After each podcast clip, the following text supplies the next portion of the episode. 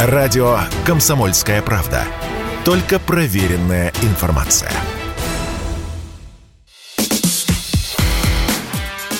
Диалоги на Радио КП. Беседуем с теми, кому есть что сказать.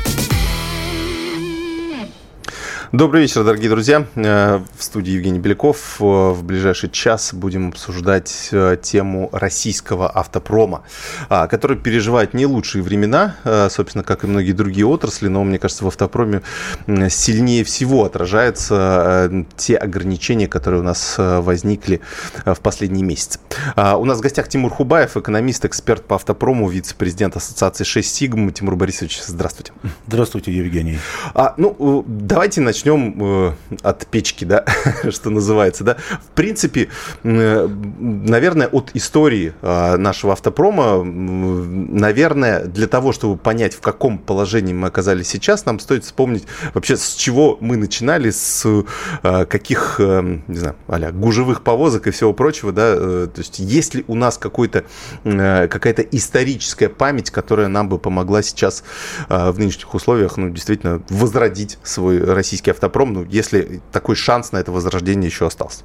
Ну, давайте я не буду рассказывать историю Руссобалта, хотя это тоже часть нашего российского автопрома. А Руссобалт, это, это я, напомните, пожалуйста. Да. Руссобалт – это знаменитый э, руссо-балтийский завод, на котором производились ну, одни из самых передовых автомобилей того времени. Ну, автомобили котировались на уровне русского Роллс-Ройса. Это в какие годы, получается? Это до революции, до 17 -го года. А, вот так вот. То есть да. мы такие были... Завод с десятилетней историей, великолепнейшие рамные автомобили. Ну и потом на период гражданской войны мы забыли. И, собственно говоря, как гужевая, многое, что мы гужев, потеряли. Да, гужевая, гужевая Россия села на лошадку, и, собственно говоря, вот гужевой транспорт был остальным. Ну, понятно, что развивать страну без современной автомобильной промышленности, а под понятием автомобильной промышленности мы понимаем все, что связано с безрельсовым uh транспортом, а, оборудованными двигателями внутреннего сгорания. Ну и была такая задача поставлена одновременно с тракторной промышленностью создать мощную автомобильную. Ну и как и везде. Но это уже советское время или? Советское время, да. да. И... Я просто смотрю на этот Руссобалт, это же наш ответ Форду практически, ну, причем слово, такой классный. Он, ну, я смотрю, такие красивый красивые, автомобиль да. был вообще великолепнейший. Угу. Вот. Ну и так как у нас э, кадры были к тому моменту утеряны все, естественно, мы обратились, как во многие времена, к далекой загранице, далекой загранице в виде Америки нам помогла, и фактически вся автомобильная промышленность, которая была построена, это вот, значит, э, чистый фордизм со всеми его угу. достоинствами и недостатками. Ну, я тогда э, так понимаю, что это была такая великая депрессия в США, и мы, собственно, даже дали возможность, э, в общем, американской промышленности каким-то образом заработать даже на этом, ну и, соответственно, нам построить. Евгений, вы знаете, вы задали такой глубокий вопрос на самом деле. Вот мы тогда выручили американцев – угу. предоставив им возможность реализовывать свои инженерные амбиции на территории Советского Союза. И вот э, автопром после 90-х годов, а я хочу вот все-таки вернуться к вашему э, да, вопросу, да, да угу. это была мощнейшая а, автомобильная промышленность мира, десятки производственных объединений мощнейших, а, которые занимались производством автомобиля и обеспечили весь жизненный цикл. То есть мы были абсолютно самодостаточной страной. Да, нас можно обвинить в том, что у нас и комплектующие были за рубежа, и а, э, Фиат, который стал э, донором Волжского автозавода, это вроде как не мы, угу. и что после Великой Отечественной войны фактически завод АЗЛК, построенный американцами, стал потом заводом, который производил немецкие автомобили, ну и так далее, и так далее. Много во всем можно нас обвинить, но у нас была выдающаяся инженерная школа. Это была страна, это была страна, которая м, производила лучшие внедорожники и автомобили значит, э, э, топовые, вот типа как сейчас Аурос. Но только у нас тогда была своя собственная разработка, угу. а сейчас мы вот как-то не сподобились и производим этот Аурус на платформе Фаэтона. Правильно я понимаю, что в советское время у нас э, была какая-то минимальная, то есть она была, видимо, какая-то э, зависимость от импорта, но она была минимальная, что большую часть компонентов мы как-то производили самостоятельно? Ну, практически, ну, понимаете, тогда существовало международное разделение труда между странами СЭФ прежде всего. Mm-hmm. И фактически, отдавая им какую-то трудоемкость, э, страна выполняла некую социальную функцию, отдавая часть работы на сторону, причем работы не копать там канавы, да, а производить высокотехнологичную Э, продукцию. Поэтому страны бывшей Югославии, электроника, э, кто-то резинотехника, э, значит, кто-то система безопасности. Но основное все равно было наше. Наш металл, угу. наша худо-бета конструкции. Ну и более того, я скажу, что когда, когда заканчивалась определенная история АвтоВАЗа, то к моменту прихода Рособоронэкспорта на Волжский автозавод, это было э, одно из самых мощных в мире автомобильных производств, самое э, самой лучшей инженерной э, подготовкой, с лучшими кадрами, с прекрас... Почему же автомобили-то такие были? Не ахти. Э, Жень, вот я, конечно, э, во многом соглашусь, да, вот, но мне не хотелось бы обижать э, многотысячный коллектив и стариков вазовских, обзывая эти автомобили тазиками. Значит, мы, когда организовывали, я был директором строительства и проекта АвтоВАЗа в, Чечне, Чеченавто, да, то я могу вам сказать, что комплект сборочной э, семерки стоил 120 тысяч рублей. Угу. Ну, вот. А, в смысле, что по соотношению цена-качество? Цена-качество, конечно, был... да. Мы ориентировались на покупательный спрос. Вы что думаете, там было невозможно э, напичкать э, автомобиль всякими разными там, модными штучками? Но, угу. к сожалению, э, наши конструкторы рассматривали наш автомобиль а, исходя из гаражного менталитета. Утилитарно. Человек такого, да. покупал автомобиль и дальше получал колоссальное удовольствие от того, что он на выходные ехал на развалы железного рынка, покупал себе какую-то штучку, устанавливал себе электростеклоподъемник, это его выделяло из общей массы замечательных владельцев таких же транспортных средств, как и он. Ну да, то есть тогда автомобили можно было чинить самостоятельно, сейчас, конечно, да, сейчас это, ну, наверное, это, да, невозможно. Просто, да. Да, инструмента нет даже такого, чтобы подлезть в некоторые скрытые полости. Ну, я так понимаю, да, что, грубо говоря, э, до э, развала Советского Союза это было, эм, ну, действительно, вполне себе э, правильное решение, да, ориентироваться на... То есть, ну, в принципе, тогда большинство автомобилей были такого качества, соразмера. Но мы очень сильно потеряли, получается, в этом качестве, с, начиная с 90-х годов. То есть мы прям просели, остались в этом, в этом качестве, при этом современный мир западный ушел далеко, автопром. Евгений, я вот вы опять очень интересную тему затронули. Мне хотелось бы сказать следующее. К 90-м, 90 годам а, качество автомобилей а, ВАЗовских не сильно отличалось от качества других автомобилей. Мы с вами, как вот жители столичной агломерации, ориентируемся на топовые автомобили типа Audi, значит, Mercedes, BMW. А вот такие утилитарные автомобили типа а, даже того преснопамятного 2140 москвича, да, uh-huh. или, или ВАЗовский, они были все примерно одинакового качества. И если посмотреть на дизайн, он примерно одинаковый, потому что и Москвич, и АвтоВАЗ, все доводили свои автомобили в ведущих э, итальянских э, кузовных э, бюро. Uh-huh. Ну вот сколько заплатили, вот мы же ориентировались, исходя из покупательной способности населения, вот, и, и за этим, за соотношением цена-качество очень серьезно в те времена осмотрели. Ну, в 90-е годы, понятно, да, у нас а? такая была разруха, да, здесь э, во всех отраслях, то есть потеря как раз тех же самых а, цепочек логистических, нелогистических, то есть вот этих э, кооперационных связей, я так понимаю, что это, это сильно повлияло. Мне да, на... хотелось бы здесь э, обратить внимание на следующее. А, это было, к большому сожалению, сознательное решение, принятое на уровне высшего э, руководства страны. Угу. Условно говоря, я вот э, обратил внимание на то, что второй раз мы спасли мировой автопром, точно так же, как и экономику Америки и э, Европы, которая в 90-е годы стояла перед колоссальным кризисом. И я вам скажу так, я был просто участником вот этих всех разговоров и переговоров, на которых принималось решение примерно о следующем, что мы сознательно отказываемся вместе с отказом от нашей коммунистической идеологии, от нашего коммунистического фордовского производства, переходим на западные рельсы, нам обеспечивают весь э, полный пакет э, потребительских товаров, которые не будут, э, будут благостно восприняты нашим социумом. И это должно было по тем ранее достигнутым договоренностям продолжаться лет где-то 10-12. Да? Mm-hmm. После чего мы должны были опережающими темпами реализовывать программу локализации производства комплектующих. Причем это относится не только к автопрому, это относится и к энергетике, к другим направлениям. И вот если наша страна жесточайшим образом выполняла все взятые на себя обязательства, запустила сюда мировые бренды, угу. но вот мировые бренды нас просто обманули.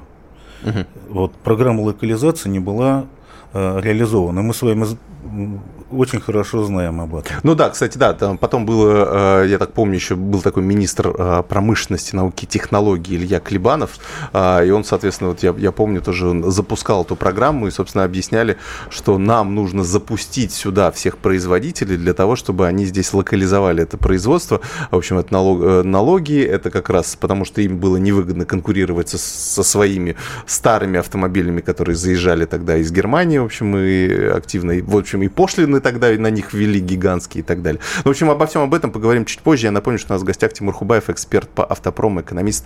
А, разговариваем про наш возрождающийся автопром. Радио «Комсомольская правда». Только проверенная информация. Диалоги на Радио КП. Беседуем с теми, кому есть что сказать.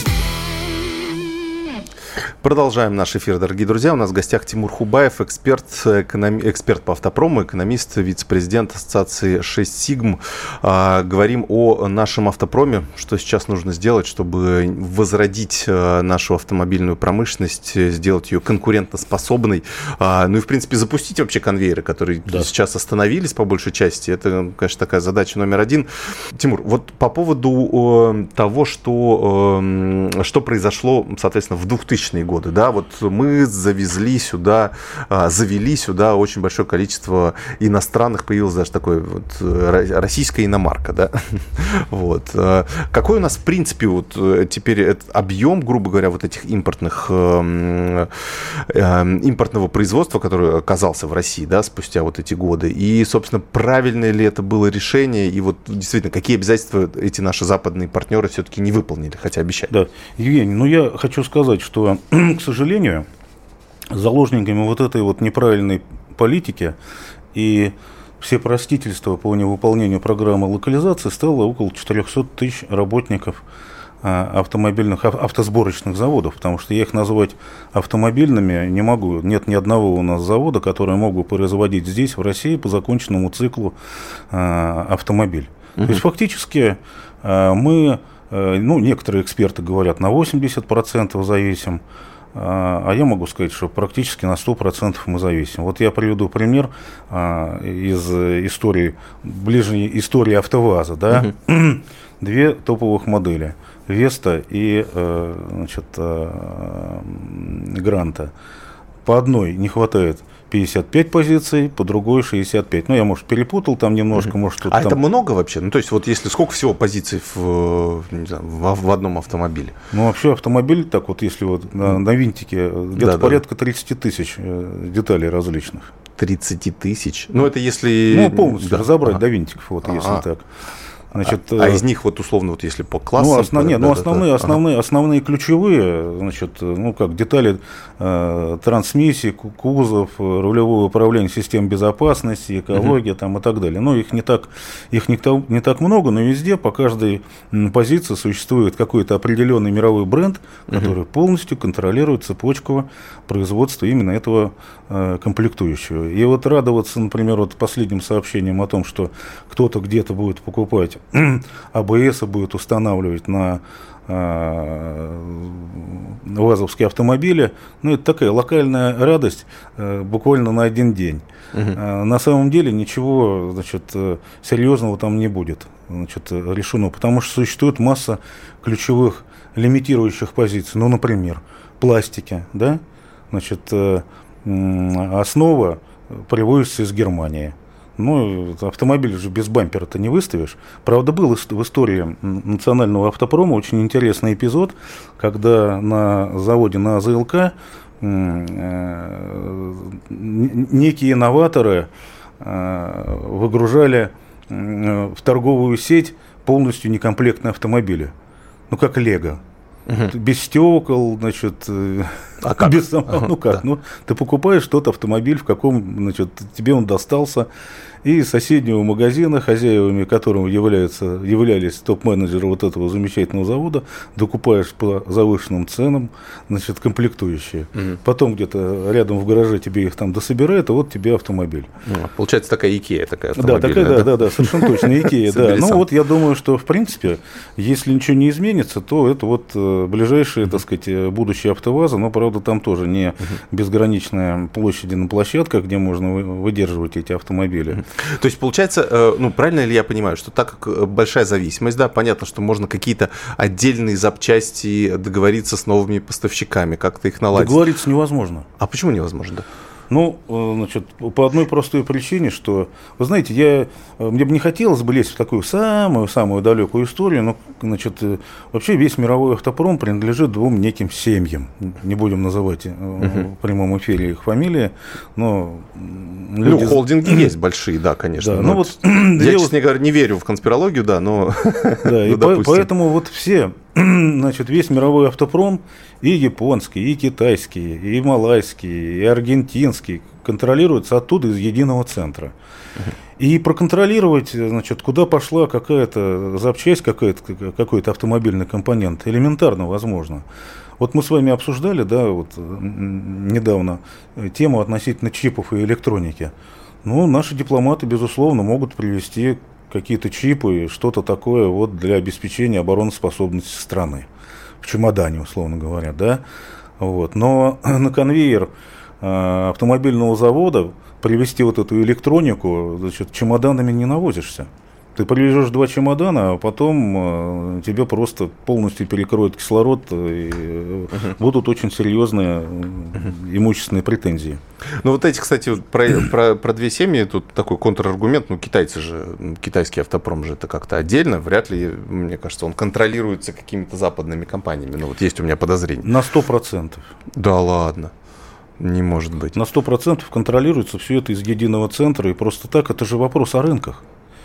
Если, значит, ты э, переходишь какие-то э, допустимые границы, э, значит, ты остаешься без ключевых комплектующих. Ну, скажем, самая болезненная часть автомобиля, ну, это, естественно, двигатель.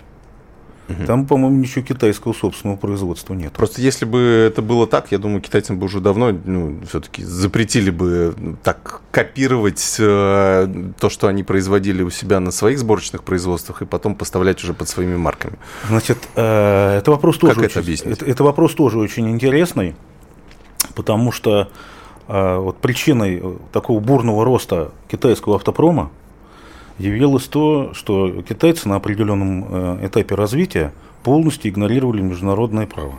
Угу. Значит, э, то есть вот э, им было совершенно все равно, как к ним будут относиться, поэтому там появлялись массовые копии очень похожих автомобилей, но они все дальше и дальше приходят к этому к цивилизованному рынку, и они обязаны работать на тех условиях, которые выдвигаются именно сейчас. Угу. И если они хотят производить автомобили вот не так, как э, я знаю историю китайского автопрома, ну, практически с его, так сказать, э, с его возрождения. Более угу. того, могу похвастаться. Он, он такой мол, достаточно молодой, в принципе, да? Да, он молодой, да. но он шагает такими семимильными шагами. Я скажу так, что где-то в 2005 году я наблюдал э, процесс сварки э, китайских внедорожников. Там всякие разные струбциночки, растяжечки, uh значит, молоточки, э, шагрень какая-то непонятная, там, где э, были вырывы, значит, сваркой через край э, заваривалось. То есть такое ручное производство да, было? Да вообще было просто что-то страшное. Там ага. Неровная крыша, на крышу ляпали кусок мастики, замазывали и закрашивали. Угу. Но сейчас там такого даже близко нет. Угу. Поэтому сейчас они вот достаточно цивилизованы, и они вынуждены обращать внимание, потому что у них партнеры, у них рынки, или вот эти рынки точно закроют, если они будут э, заниматься самодеятельностью. Можем ли мы пойти по их пути? Ну, потому что у нас же есть определенная база, да, у нас есть инженеры, у нас есть э, вот эти промышленные площадки, э, которые много лет выпускали, собственно, всю эту продукцию, и как-то можно же, наверное, тоже э, скопировать лучшие технологии и, собственно, наладить собственное производство. Значит, под, э, знаете, я по-хитрому отвечу на ваш вопрос. Конечно, можем. Угу. И не просто можем, а должны. И вот э, их путь, да, это присутствие, причем жесткое присутствие государства в каждой автомобильной компании. А, там такое есть, да? То есть вот, это... Да, да, конечно. Mm-hmm. Вот там такое вот как раз очень сильно присутствует. И там такой вот самодеятельности, самостоятельности, в общем-то, э, э, собственно, нет. Поэтому ну, а как это проявляется? То есть вот э, присутствие государства в каждой компании, оно как, э, как акционер контролирующий? Вот я, как, я, да. я, я, я приведу пример из своей личной, своего личного опыта. Угу. Я на протяжении нескольких лет активно сотрудничал с китайской компанией «Фотон». И более угу. того, китайская компания «Фотон» рассматривала меня в качестве э, руководителя неких крупных проектов «Фотона» в России. Угу. И у нас все это развивалось очень хорошо, великолепно. Значит, э, и потом все это... Это грузовики, я смотрю, грузовики, да, какие-то да. есть. О, интересно, и потом, кстати. да, и потом этот проект резко рухнул. На все мои э, вопросы угу. ответ был примерно такой. Ну что стоит подождать? 5-10 лет по сравнению с пятитысячелетней историей Поднебесной. Угу. А потом, когда я своего хорошего знакомого китайца поставил, значит, угу. под огонь своей критики и потребовал ответить на мой вопрос, когда и почему. Угу. Он мне открыто сказал, верхнее политическое руководство приняло решение этот проект закрыть. Ну, закрыть, в смысле, на российском рынке? Да, на российском да? рынке. Ага. Ну, значит, ну, временно, временно приостановить. Понятно, uh что uh рынок э, интересный, но вот что стоит подождать uh значит, несколько лет по сравнению с пятитысячелетней историей Поднебесной. uh ну, и да. решение принимается там. Вот, потому что есть государственная программа развития, угу. потому что э, автопром это очень важная составляющая угу. экономики. Вот о том, что делать, да, для того, чтобы развить эту отрасль, которая, ну, по сути, как и строительство является таким мультипликатором э, нашей экономики, э, мы поговорим буквально через несколько минут. Оставайтесь с нами. Радио «Комсомольская правда». Никаких фейков, только правда.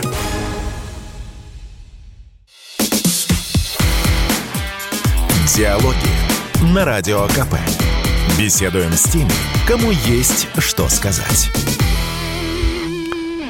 Продолжаем наш эфир. Евгений Беляков и Тимур Хубаев, экономист, эксперт по автопрому, вице-президент Ассоциации 6 Сигм. А, говорим о том, есть ли у российского автопрома шанс на возрождение. А, собственно, мы к этому вопросу уже потихонечку подходим. А, рассматривали китайский опыт. А, ну, вот эта история, да, с государственным управлением, да, каким-то, с государственным надсмотром над, э, ну, точнее, даже я бы так сказал, стратегическим планированием, наверное, да, отраслевого развития, вот применима ли э, эта стратегия сейчас к российскому автопрому? Она, Евгений, она не просто применима, она должна быть сейчас э, задействована. Вот именно эта стратегия, очень правильно слова вы подобрали, угу. особенно слово планирование. Да? Ну, смотрите, вот нынешняя ситуация. То, что не говорил о э, возможной стабилизации, невозможно стабилизировать 10 разрозненных предприятий. Угу. Вот по моему представлению, должна быть создана государственная компания, которая будет заниматься управлением всеми активами автомобильной промышленности. Более того, должен быть определенный консенсус. И преснопамятный «Москвич», и «АвтоВАЗ», и «КамАЗ», и активы Дерипаски, угу. и активы Швецова, Газ, да. угу. и активы Швецова, и Ижевск, и Калужский кластер, который там угу. вряд ли вылезет вообще без э, серьезной государственной поддержки. Калужский, ну, это имеете в виду вот э, как раз эти российские иномарки, да? Да, российские там... иномарки, угу. да. И питерский кластер. Где тоже, да, российские иномарки. Ну, представляете, какое, какое количество регионов российских и сколько людей оказались заложниками вот этой вот... А сейчас конвейеры вообще не работают, да? То есть ни у да кого? нет, конечно, все, все стоят. Угу. Все, все конвейеры стоят. Ну, конечно, можно, знаете, если при телевидении э, нажать на кнопку и, и запустить этот конвейер, угу. учитывая, что у тебя там меньше, чем на два часа существует комплектующий, который ты с ближайшего рынка привез, да? Ну, на автовазе Но... вроде хотят, да, какую-то какую ветку запустить. Вот не читал в новостях недавно. Ну, что, что такое автомобильный завод? Автомобильный завод, э, э, ну, у любого предприятия, и у автомобильного в том числе, есть многие вещи, которые вот для специалиста э, являются такими некими реперными точками. Да? А, значит, точка безубыточности АвтоВАЗа в лучшие времена была 550 тысяч автомобилей. О. Это точка безубыточности. Полмиллиона, да, да получается. Да. Пол, больше полумиллиона.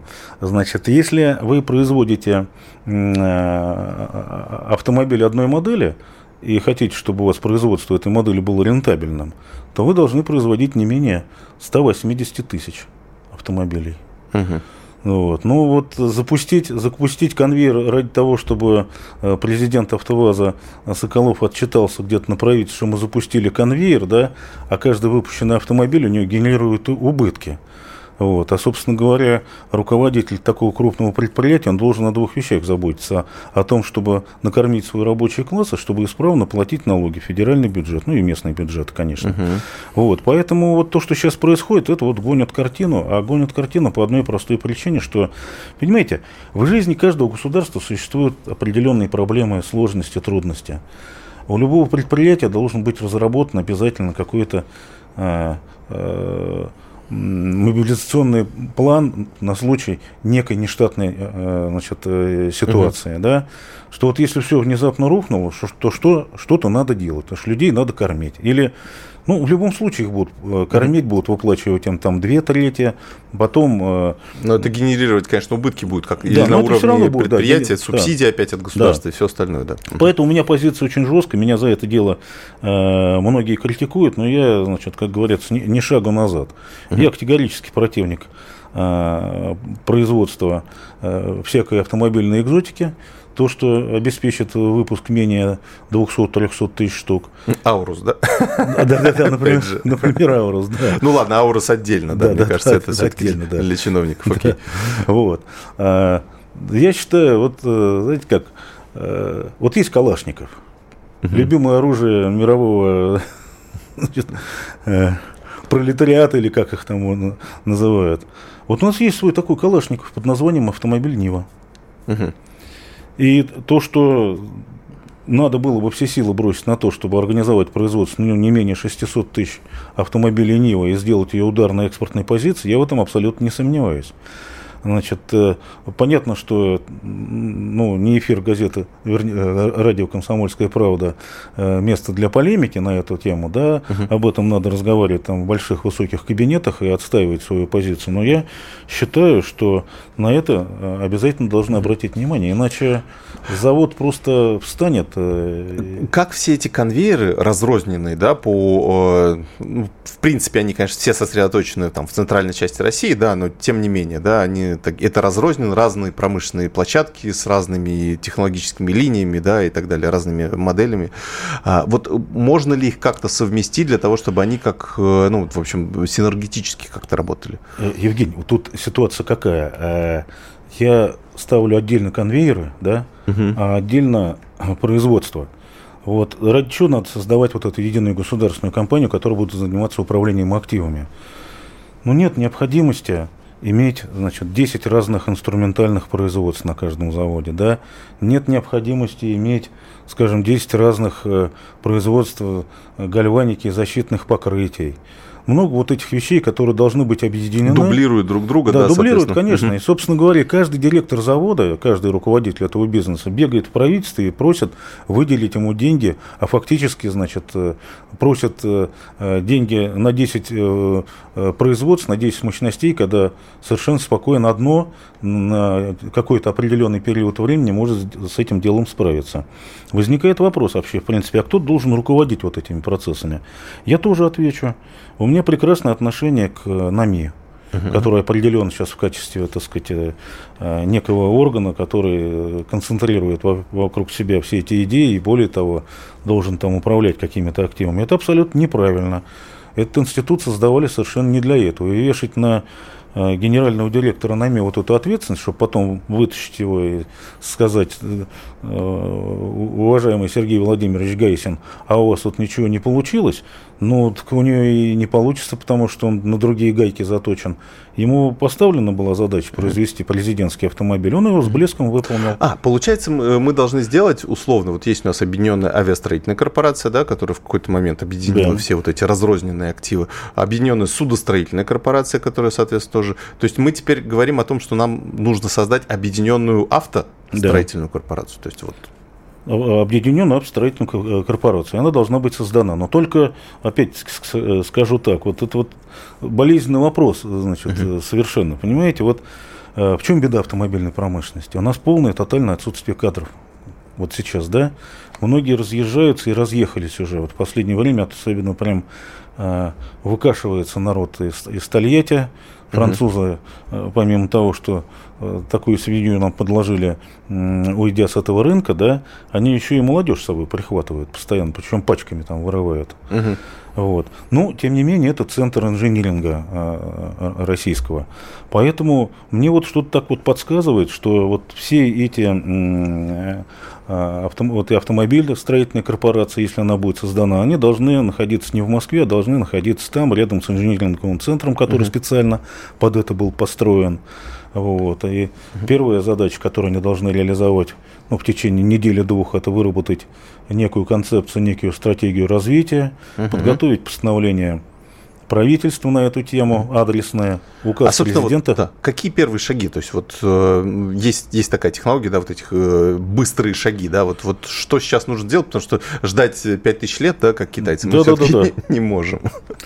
Первый вопрос это кто, как говорится, как, э, как э, корабль назовешь, так он и поплывет. А здесь вот кого-то в эту телегу, соответственно, запряжешь, угу. тот, так, тот так и будет все организовывать. Самый главный острый вопрос – это вопрос кадров. Угу. Вот посмотрите, э, значит, э, э, ну, я не буду ничего хорошего говорить про министра Мантурова, который на протяжении десятка лет ничем себя не проявил. Нет у нас вообще промышленности, как, как оказалось. Да? Не, ну какая-то есть, да. Ну, такая, равно, да, да. Как, ага. какая-то есть, да, промышленность. Но посмотрите, последовательно все руководители... Э, э, Гвозди, а... кстати, производим, как, как выяснилось. Да-да, как выяснилось. Все-таки. Вот. Но все руководители автомобильных блоков, э, которые были при Мантуре, при, при Мантурове, оказались вообще просто недееспособными. Вот где найти вот этих людей? Вот с подбором кадров, вот как раз нами мог бы очень здорово подсказать бы. Угу. Вот это вот основная функция. То есть первый, самый главный, значит, э, ну, предположим, текст э, э, напишут вот и указы, и постановления, которые надо будет обязательно каким-то образом продавливать, лоббировать. А вот правильных людей на правильные места расставить. Ну, вот это всегда проблема, да. Вот это самое главное. Но я могу сказать, что такие люди, безусловно, есть, и мы их знаем. Ну, э, да, главное, чтобы это... Э, я еще, э, еще один вопрос хотел задать, но я думаю, уже во второй части, в заключительной нашей части про иранский. Я его сейчас озвучу, да, вы потом уже ответите. Вот, то есть мы про китайский опыт уже поговорили, но есть еще, соответственно, иранский опыт. Тоже страна, находящаяся уже несколько десятков лет под санкциями, которая была вынуждена тоже наладить собственное производства. В принципе, есть у них свой автопром, который обеспечивает там большую часть внутреннего рынка и, в принципе, такие неплохие автомобили выпускает. Насколько вот этот опыт применим к нашей действительности, вот э, я такой сделал анонс, да, в следующей части как раз расскажете. У нас в гостях Тимур Хубаев, эксперт э, по автопрому, экономист. Вернемся через пару минут. Если тебя спросят, что слушаешь, Ответь уверенно. Радио «Комсомольская правда». Ведь Радио КП – это истории и сюжеты о людях, которые обсуждает весь мир.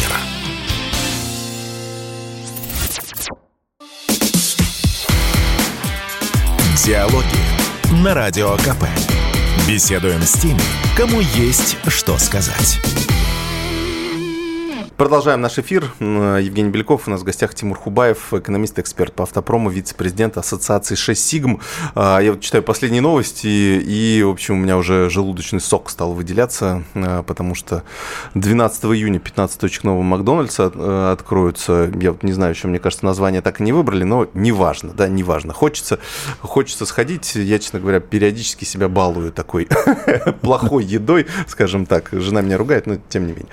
Вот к чему почему я, собственно, все это вспомнил, у меня сразу же аналогия, да, ну, Макдональдс, вот если перезапускается, так, может быть, и перезапустить конвейер, или у нас все-таки, ну, ну, ну, невозможно его прям запустить, и зависимость у нас гораздо больше была, чем у того же Макдональдса, который, получается, локализовался, на 100%, да, раз он запускается, и, собственно, никаких проблем не возникает, видимо, у нового владельца. Я пошучу, автомобиль это не картошка. Чуть посложнее, да? Чуть посложнее, да. Вот. Ну, э, я небольшой... У нас, кстати, картошка это, кстати, единственный, как э, вот эта вот э, картошка, вот эта длинная, да, непонятная, да, откуда вообще такую длинную картошку взяли. Это единственное, что мы импортировали, как я понимаю, из Польши, да, где есть это производство. Ну да, чтобы такие длинненькие были. Да, да, да. Вот их мы не смогли произвести, а вот все остальное, видимо, смогли. Да, извините, перебил. Ну, перезапуститься, конечно, не получится. Угу. К огромному сожалению, потому что слишком... Понимаете, вот если бы э, мировые бренды присутствовали на нашем рынке и занимались развитием наших производств 2-3 года, да, можно было бы какой-то шаг назад сделать в этом отношении. Но они настолько... Мы настолько зависимы вообще от них. И более того, самое, самое страшное и самое сложное, в общем-то, оно не... Э, ведь Автомобильный завод – это огромное предприятие, которое управляется некой системой управления под названием, ну, к примеру, SAP, назовем так. Ну да, да, да, есть такое, да. да. Угу. Вот. Который Значит, ушел из России, как я да, понимаю. который тоже. ушел из угу. России. И для того, чтобы... А они все, вот, в общем-то, на SAP овской платформе. Тут самая такая продвинутая платформа в автомобильной промышленности, в металлургии. Вот, и как будут управлять этими заводами? В ручном режиме, да? Поэтому здесь вот проблема вот запуска, перезапуска – это оперативная подготовка а, управленческих кадров. Причем в двух апостасях. А, первое – это люди, которые а, знают рынок и умеют торговать, раз, да? И второе – это вот, прошу прощения, те, которые могут быстро Э, значит, э, в голове считать, используя угу. логарифмическую линейку, кто, как, кто ну, бы как числе, бы не да. смеялся над этим. Угу. Потому что как только рухнут вот эти все системы, все, все системы управления, мы вспомним про наши вот эти калькуляторы, калькуляторы и будем вот угу. считать. Ну, у нас, кстати, с кадрами не получается. У нас любую сферу возьми, ну, не любую, конечно, да, но многие сферы возьми, хоть спорт, где мы привлекаем иностранных Я... а, тренеров, где тот же АвтоВАЗ, куда пришел Бо Андерсон, швед, и который э, сделал, ну, по крайней мере, да, какой-то ремаркетинг и, в общем, э, дизайн новый и наладил как какие-то процессы, да, и что пошло на пользу, да, АвтоВАЗа. Я уж не знаю, может быть, какие-то есть нюансы, но, тем не менее, выглядит это так, что АвтоВАЗ какой-то новой жизнью зажил после того, как не, пришел Но, но то, что автомобили стали красивее, да. с этим будет спорить, спорить только, значит... Э, Дороже, правда, еще при этом. Отчаянный спорщик. Тут дизайн есть дизайн. Так вот, возвращаясь ко всему. Понимаете, вот, Евгений, тут беда какая.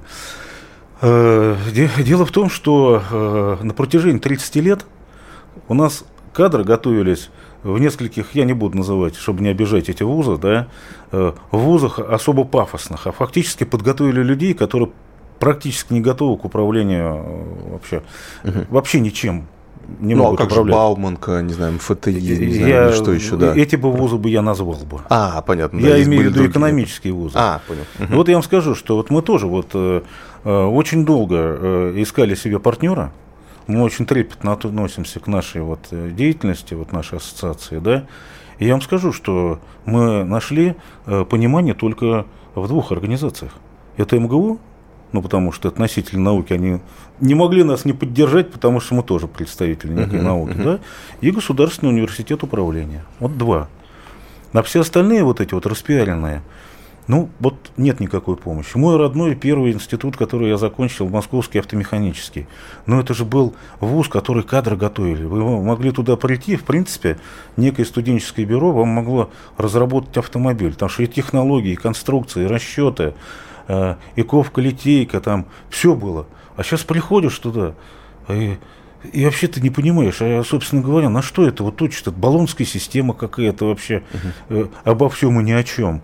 Поэтому вот, вот подготовка кадров – это одно из очень важных э, направлений, угу. которым надо заниматься. Я так понимаю, что как раз у нас э, это в приоритет сейчас уже стоит. Правда, это такая история, которую, в общем, за быстрыми шагами не сделаешь. Это 5-10 ну, лет, э, не меньше. Я, нет, я скажу так. Существуют технологии быстрой подготовки и переподготовки, и перенастройки угу. кадров. Ну, я не думаю, это не, сегодняшний, не тема сегодняшнего угу. разговора. Ну, хотя да, уже на самом деле, я думаю, что действительно там 5-10 лет какие-то устаревшие, в принципе, такие форматы. Я думаю, что можно сейчас уже с учетом новых технологий, образовательных в том числе, а, наверное, сделать какие-то новые компетенции у, у людей с базовым образованием э, развить в течение какого-то более короткого срока.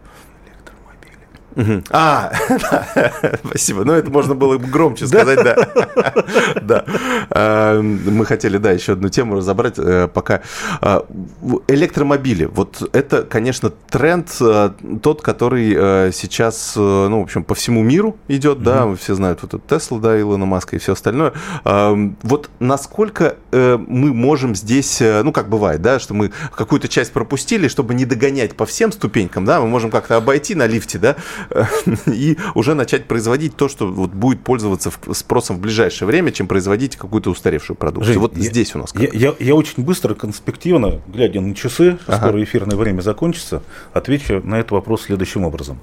Значит, э, э, наша страна, ну, во-первых, первым автомобилем, который появился, это был на самом деле электромобиль а не автомобиль с двигателем внутреннего сгорания.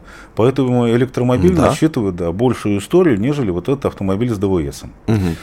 Россия была здесь впереди планеты всей, здесь у нас есть очень серьезная школа, и более того, я скажу, что... Да, Где ну, же это все?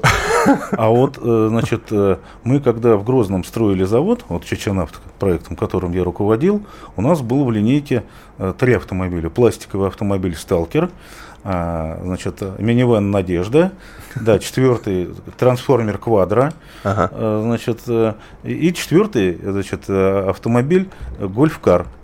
Ага. Вот, Маста или Рамзан Ахматович, не знаю, там жив этот автомобиль, не жив, но вроде бы как он там должен был. Э, это была угу. разработка 20-летней давности э, тольяттинцев. Ага.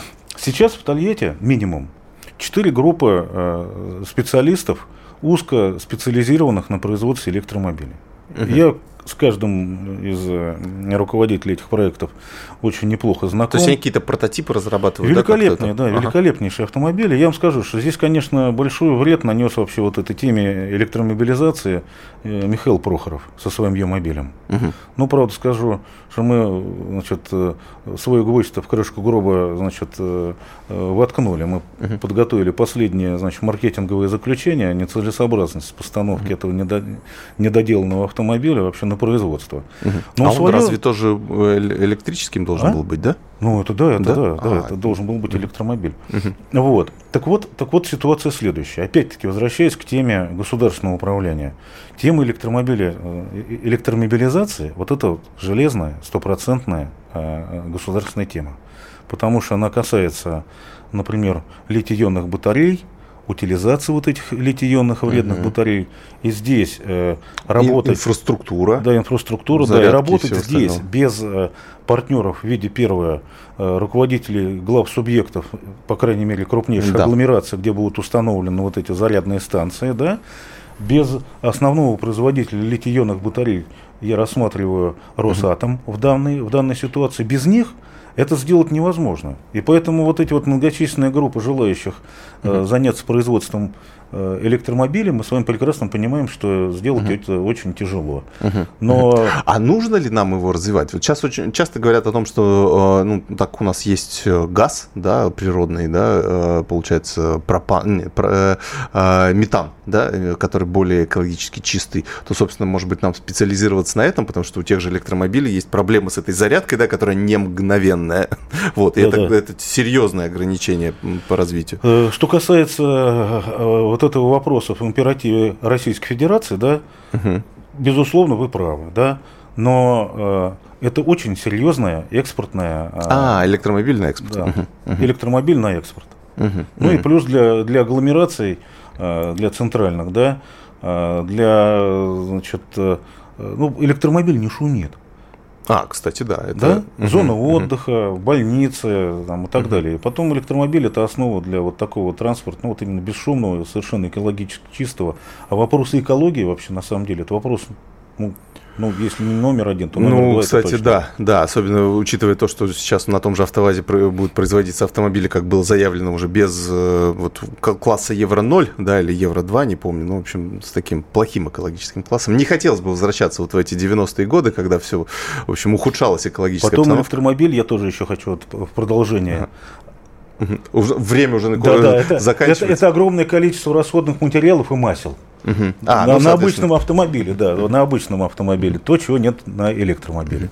Ясно. Эм, очень много, тема такая широкая, что хочется ее обсуждать бесконечно. Я думаю, может быть, продолжим еще этот наш разговор. Напомню, Тимур Хубаев у нас в гостях, экономист, эксперт по автопром, вице-президент Ассоциации 6 Сигм. Спасибо, что пришли. Спасибо, Евгений. Диалоги на Радио КП. Беседуем с теми, кому есть что сказать.